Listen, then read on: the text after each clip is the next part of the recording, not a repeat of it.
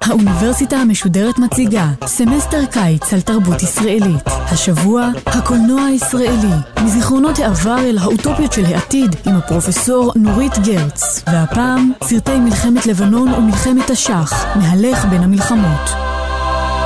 אנחנו בהרצאה שלישית, והנושא שלה זה איזה מהלך שאני רוצה לעשות בין מלחמת לבנון למלחמת תש"ח. אני קודם אסכם את ההרצאה הקודמת, עסקנו בקדמה. ראינו שקדמה, כמו סרטים אחרים שעסקנו בהם, מוליך אותנו בעלילה ממצב אחד, מהשואה, דרך אונייה אל ארץ ישראל ולגאולה. בדרך יש גם קרב בלטרון. ותהינו למה אם באמת אנחנו הולכים כל כך ברור קדימה, ובסופו של דבר אמורים להגיע לירושלים, למה הסרט הזה כל כך בנוי על עיכובים ועל עצירות ועל הפסקות ומין עלילה קטועה שכל הזמן נתקעת במקום אחד. אמרנו שההיתקעות הזאת היא בגלל שקדמה אומנם מטפל בטראומה אחת, מדבר עליה, פותר אותה, מאבד אותה, אבל יש טראומה שמסתתרת מעבר לטראומה הזאת, והיא הטראומה של דיר יאסין, שאותה הסרט מסתיר. ואמרנו שמה שקורה כאן, שמעבר לטראומה של הקורבן, קיים הטראומה של מבצע עוול, שגם היא טראומה לא פחות קשה. אנחנו עוברים למשהו אחר, לוואלסים בשיר. ואנחנו מנסים ללכת מוואלסים בשיר אחורנית, ונגיע בסופו של דבר לחיר בית חיזה. ונשתמש שוב בפרויד ובתיאוריה שלו, שאני מזכירה אותה, כדי שנוכל לעבוד איתה, כי היא כלי העבודה שלנו, מצד אחד, טראומה היא אירוע שלא עובד, לא הוקל בתודעה, ולכן הוא מפריע לנו ברצף החיים וברצף הסיפור שאנחנו מספרים על החיים, כי הוא כל הזמן חוזר, אחרי השתקה הוא חוזר ומופיע בתחפושות שונות ולא נותן לנו להתקדם. מעבר לזה, מה שפרויד אומר, שטראומות באות בשרשרת, והרבה פעמים אנחנו פותרים טראומה אחת, מאבדים אותה, ובכל זאת היא לא נפתרת. למה? משום שמעבר לה מסתתרת טראומה אחרת, ועוד טראומה, ומעבר לה עוד טראומה. מין שרשרת כזאת. ואנחנו ננסה לראות שוב, עדיין באותו רצף, מהי הטראומה שמסתתרת מעבר לוואלסים בשיר. ואלסים בשיר מנסה מעיניו של הבמאי לשחזר אירוע שקרה במלחמת לבנון הראשונה, והוא לא זוכר אותו. לא מצליח לזכור, יש איזה תמונות שחוזרות אליו, הוא לא מזהה אותן, לא מצליח לזכור אותן. תגיד, אתה היה לך אף פעם פלאשים מלבנון? לא. לא. לא ממש. בכל זאת. לא. ביירות, סבא ושתילה? מה עם סבא ושתילה? מה, מה עם סבא ושתילה? היית כמה? 100 מטר מהטבח? 200, 300, לא. אגיד לך את האמת, זה לא, לא בסיסטם שלי. לא בסיסטם שלי. אין לך אף פעם פלאשים מלבנון, לא חלומות, לא זיכרונות, אתה אף פעם לא חושב על זה? לא, לא, לא. הפגישה עם בועז התקיימה בחורף 2006. באותו הלילה, בפעם הראשונה אחרי יותר מ-20 שנה, חטפתי פלשבק נוראי ממלחמת לבנון. לא סתם מלבנון, ממערב ביירות. לא סתם מביירות, מהלילה של הטבח במחנות הפליטים סברה ושתילה. התמונות האלה, כפי שמתברר במהלך הסרט, הן הטבח בסברה ושתילה, כשהוא היה חייל והרים תאורה כדי שהנוצרים יוכלו להילחם ובעצם לטבוח בפלסטינים. הסרט הותקף הרבה על זה שבעצם הוא לא ממש מתמודד. אמרו וכתבו שהוא עוסק ברצח של מוסלמים בידי נוצרים, זאת אומרת, הוא לא עוסק בעוולות שלנו. והוא עוד עושה את זה באיורים, וכך בעצם לא נותן את הדבר האמיתי, את ההתרחשות האמיתית. ואני רוצה להראות, בעקבות מאמר שכתבתי עם גל חרמוני, אני רוצה להראות שהסרט כן מתמודד, אבל בשביל להבין את ההתמודדות שלו, צריך להבין איך מתמודדים עם הטראומה, ועם איזה סוגים של טראומה הוא מתמודד. כי זה לא רק עם הטראומה של מלחמת לבנון, או הטראומה של מה שהוא עשה במלחמת לבנון. ואני אתחיל בתמונה שמופיעה בסרט. לוקחים את הפליטים, מעלים אותם על משאיות. התחילו להוציא את כל האזרחים, ומתחילה להיות שדרה ארוכה של האזרחים שהולכים לאורך הדרך מתוך המחנות, והפלנגות מלווים אותם, וכל הזמן צועקים עליהם, וצורכים עליהם, ומדי פעם יריות באוויר. וככה אתה רואה נשים, זקנים, ילדים, הולכים בשדרה לאט לאט עד שמגיעים שם לכיוון האיצטדיון. בדיבור בתוך הטנק עם החבר'ה, שאלתם את עצמכם לאן יכול להיות שהם לוקחים אותם?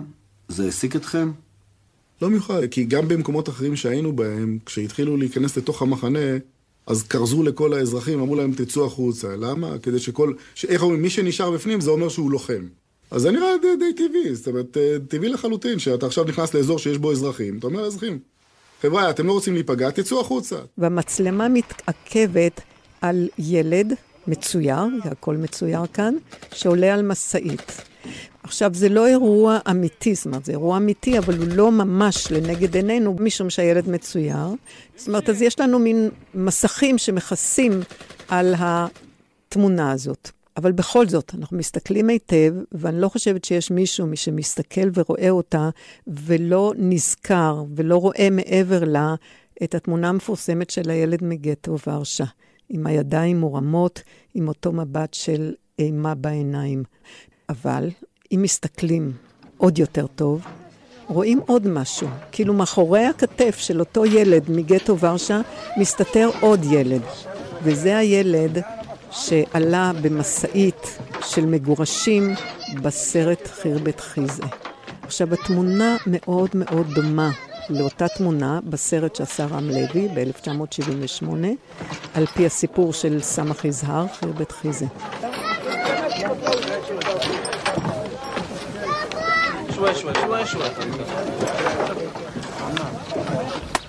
בשביל מה לנו כל העסק הזה? מה יש לך? אנחנו הורגים אותם? סך הכל מעבירים אותם לצד שלהם. ומה הם יעשו שם? על זה הם היו צריכים לחשוב לפני שהתחילו. התחילו מה? חייך מיכה, אל תעשה לי פרצוף של צדיק. מה שאנחנו עושים פה זה סידורי הגנה הכרחיים. בוא'נה, תפסיק עם הקשקושים האלה, אתה נלחם על הקיום שלך.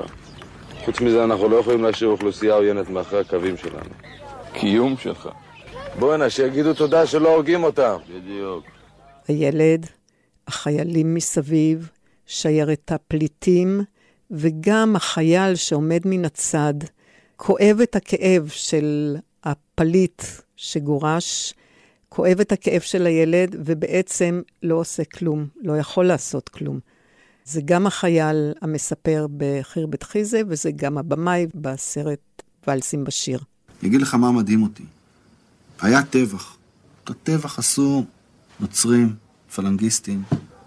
מסביב היו מעגלים של אנשים, שלנו. כל מעגל היו לו רסיסי מידע. במעגל הראשון היה הכי הרבה מידע. ועדיין לא נפלו לאנשים במעגל הזה האסימונים. לא, לא הבינו שמה שהם רואים זה רצח עם. באיזה מעגל אתה היית? נגיד במעגל השני, המעגל השלישי. מה עשו במעגלים האלה? מה אתם עשיתם?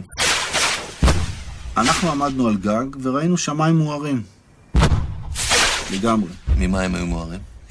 תאורות. תאורות שעזרו כנראה למה שקורה למטה. תאורות שמה? שאתם יריתם? זה משנה? יש הבדל אם הרמתי תאורה או אם... אה, ראיתי לילה מלא תאורות שעזר לאנשים למטה לראות באנשים אחרים.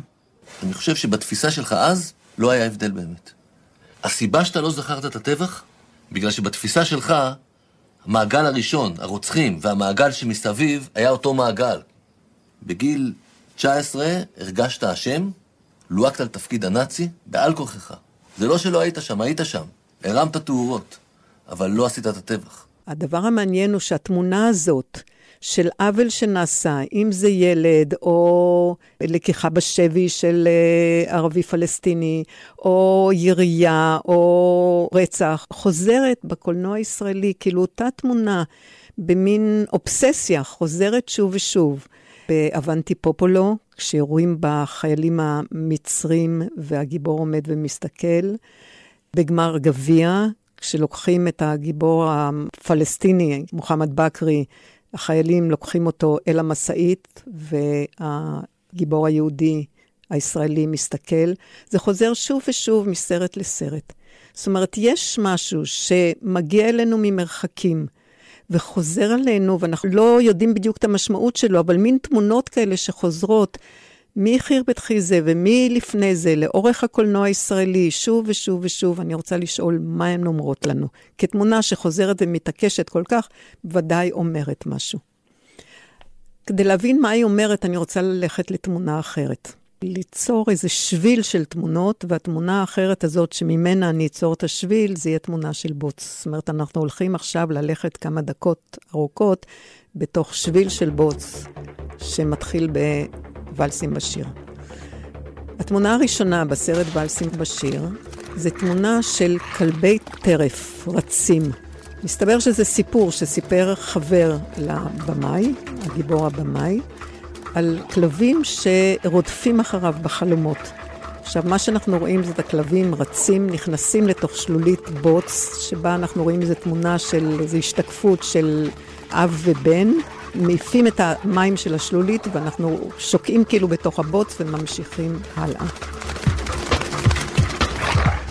התמונה הזאת רודפת את החבר, משום שאלה הם הכלבים שבהם ירה כשהם נכנסו לכפר בלבנון כדי להשקיט אותם, והרוחות שלהם רודפות אותו. אבל אם אני לוקחת את התמונה הזאת של הבוץ, ואני הולכת איתה, אז אני מגיעה לתמונות מחיי הכפר, ספר של אה, עמוס עוז, ובסיפור האחרון יש תיאור של כפר שקוע בבוץ. זאת אומרת, זה כפר נידח, קורים בו דברים קשים, תופעות מוזרות, ואנשים פשוט שקועים בבוץ, באיזה מין ביצה שאי אפשר לצאת ממנה. מהתמונות הללו אני יכולה להמשיך ולעבור הלאה לספר שנקרא בלוק 23, שנכתב על ידי עמוס קנן, ושם שוב ערים שלמות שוקעות בבוץ. והלאה, בספר אחר של עמוס קנן, עת והב בסופה, בעצם כל רחובות הילדות של הגיבור המספר מתנודדים ושוקעים בתוך ערימות של בוץ. ובעקבות הבוץ, הלאה, אני מגיעה לסרט אה, לבנון, ששם יש מין שלולית בתוך הטנק שמזכירה את שלוליות הבוץ. אוקיי, אנחנו נכנסים לשטח בנוי, יש לנו שעה לצאת מצד שני. זה לא אמור להיות מסובך, אנחנו רק מנקים את השאריות. יש שם בית מלון שנקרא סנטרופז. עד סנטרופז זה טיול שנתי. אני עוברת את שתי אצבעות מצידון, ששם בסוף הסרט החיילים מתפלשים בבוץ, אמנם בשמחה, המלחמה נגמרה, אבל זה מתקשר לנו היטב לבוץ הלבנוני שבו שקעה המלחמה הזאת. יאללה חבר'ה, נו, יום אחרון בבננות, ישאירו אותנו פה, נחמיץ את היציאה. מה בלי זוז, זוז, זוז, פעם זוז. רגע. לא זגה. אני לא יכול לזוז. טוב, בסדר. משהו כמו, כך. מה משהו כמו זה בוט, זה פינזר? תביא, תביא את זה.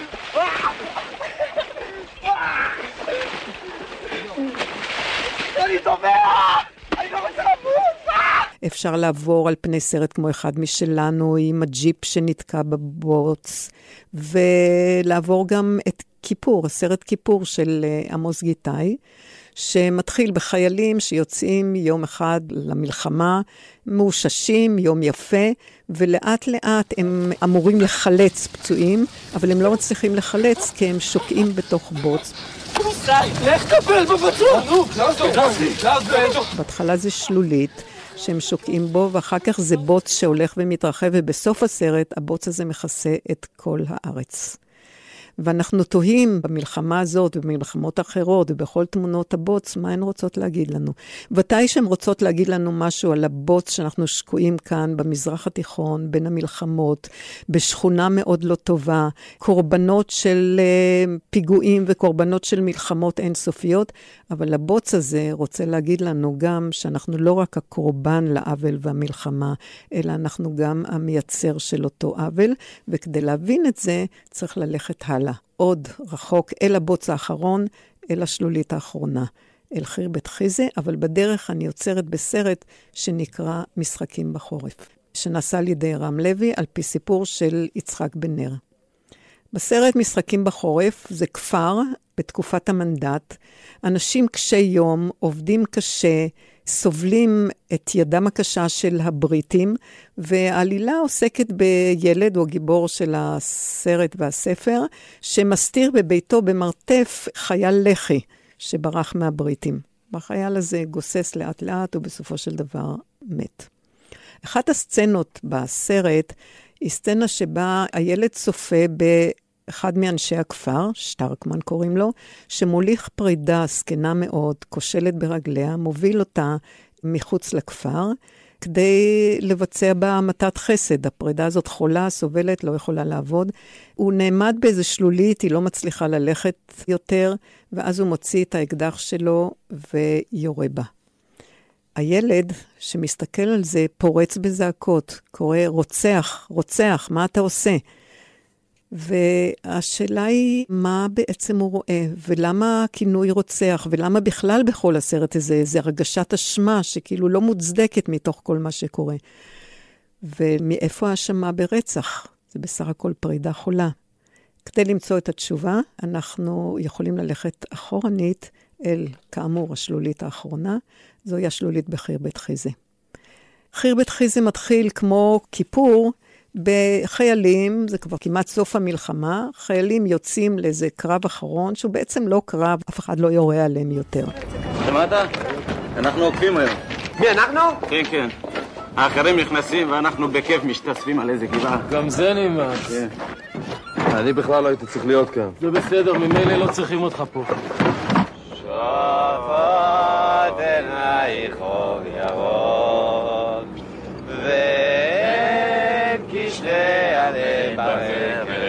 זה מתחיל ביום יפה וזה הופך ליום זוועתי כשהם צריכים לעבור ולחוות, או בעיקר הגיבור שלנו, החיילים די אטומים, לחוויה הזאת של הגירוש של הערבים מהכפר. זאת הפעולה. שם, בכפר, במהלך הגירוש, מביאים משאית ומעלים את הערבים אל המשאית הזאת. עכשיו, מה שקורה שהמשאית לא מצליחה לגשת אל הכפר, היא נעצרת בחוץ, והפליטים המגורשים צריכים לעבור שלולית של בוץ כדי להגיע למשאית, כדי לטפס עליה, והם עולים אחד-אחד, והשלולית הזאת. הרגליים בבוץ, אווירת המוות, המבט של הצופה, כל זה כאילו לקוח, כאילו תמונה בתמונה, מילה במילה, מאותה שלולית בסרט משחקים בחורף, והילד שעולה במעלית ומסתכל אל הגיבור בידיים מורמות, הוא בעצם הילד שחבוי מאחורי ולסים בשיר, מאחורי הילד מגטו ורשה. חרבת חיזה שלנו, אה? כן. מה העניין? יהיה כאן יופי. אנחנו נביא לפה עולים, נבנה שיכונים, בית חינוך, בית כנסת. יהיו מפלגות, תתווכחו על המון דברים. אתה יודע למה, גבי?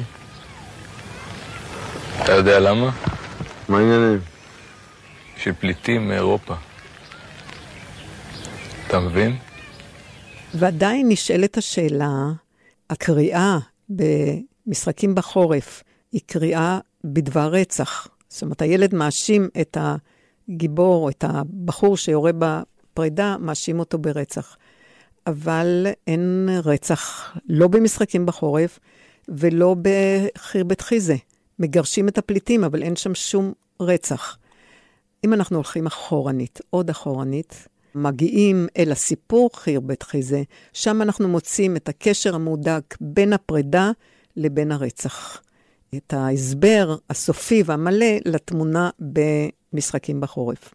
אני רוצה לעבור לשני קטעים נפרדים שנמצאים בספר והם הושמטו מתוך הסרט, לא קיימים בסרט. בקטע הראשון מתאר אחד החיילים באופן חי, מאוד פלסטי, איך הוא דפק שלושה כדורים בחמור. מותה של הפרידה בסרט משחקים בחורף נראה ממש כביצוע קולנועי כמעט מדויק של אותו תיאור ספרותי, שכאמור נעדר מהסרט חירבת חיזה. ואני רוצה לצטט כדי להראות את החיות של זה. כשחטף בצוואר, ככה הבחור מספר, איך הוא ירה בחמור, הרים את הראש והביט, כבר נזל לו דם כמו מברז. אז מה עושה החמור הזה? חוזר ומתחיל לתלוש לו עשבים. החטפתי לו אחת מתחת לאוזן, והוא נתן קפיצה ונשאר עומד ומביט. לא, זה כבר הרגיז. הרבצתי לו אל העין, מיותר קרוב, והוא הלך כמה פסיעות הלאה, בעשב, ואחר כך, לאט-לאט, בלי חשק, נפל והשתטח. כוח חיים עצום. הקטע השני של מעין רצח, הריגה, זה קטע שבו מתווכים החיילים ויורים בכפריים שבורחים.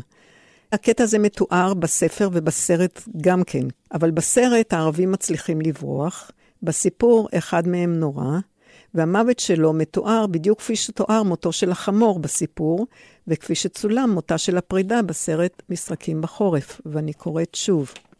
זה המספר מספר לנו. אז שרשר את הצרור השני, ותחף לו השלישי. ארבעה במרחק צנחו כולם. מישהו בתוכי נשתנק. הזמן נעצר לרגע, והכל היה לא חשוב. שרבבנו צוואר להיטיב ריאות, לראות היטב. מוישה לא אמר דבר. פתע קמו עוד שניים ורצו, ובטרם ידענו מה, קפצו ונעלמו בין השיחים. אחר כך קם אחד נוסף ורץ, וכשקם הרביעי, ניתח הצרור הרביעי. עלה, כפף רגע, שהה כלום וקם. צרור חמישי. הוא לא רץ, אבל הלך.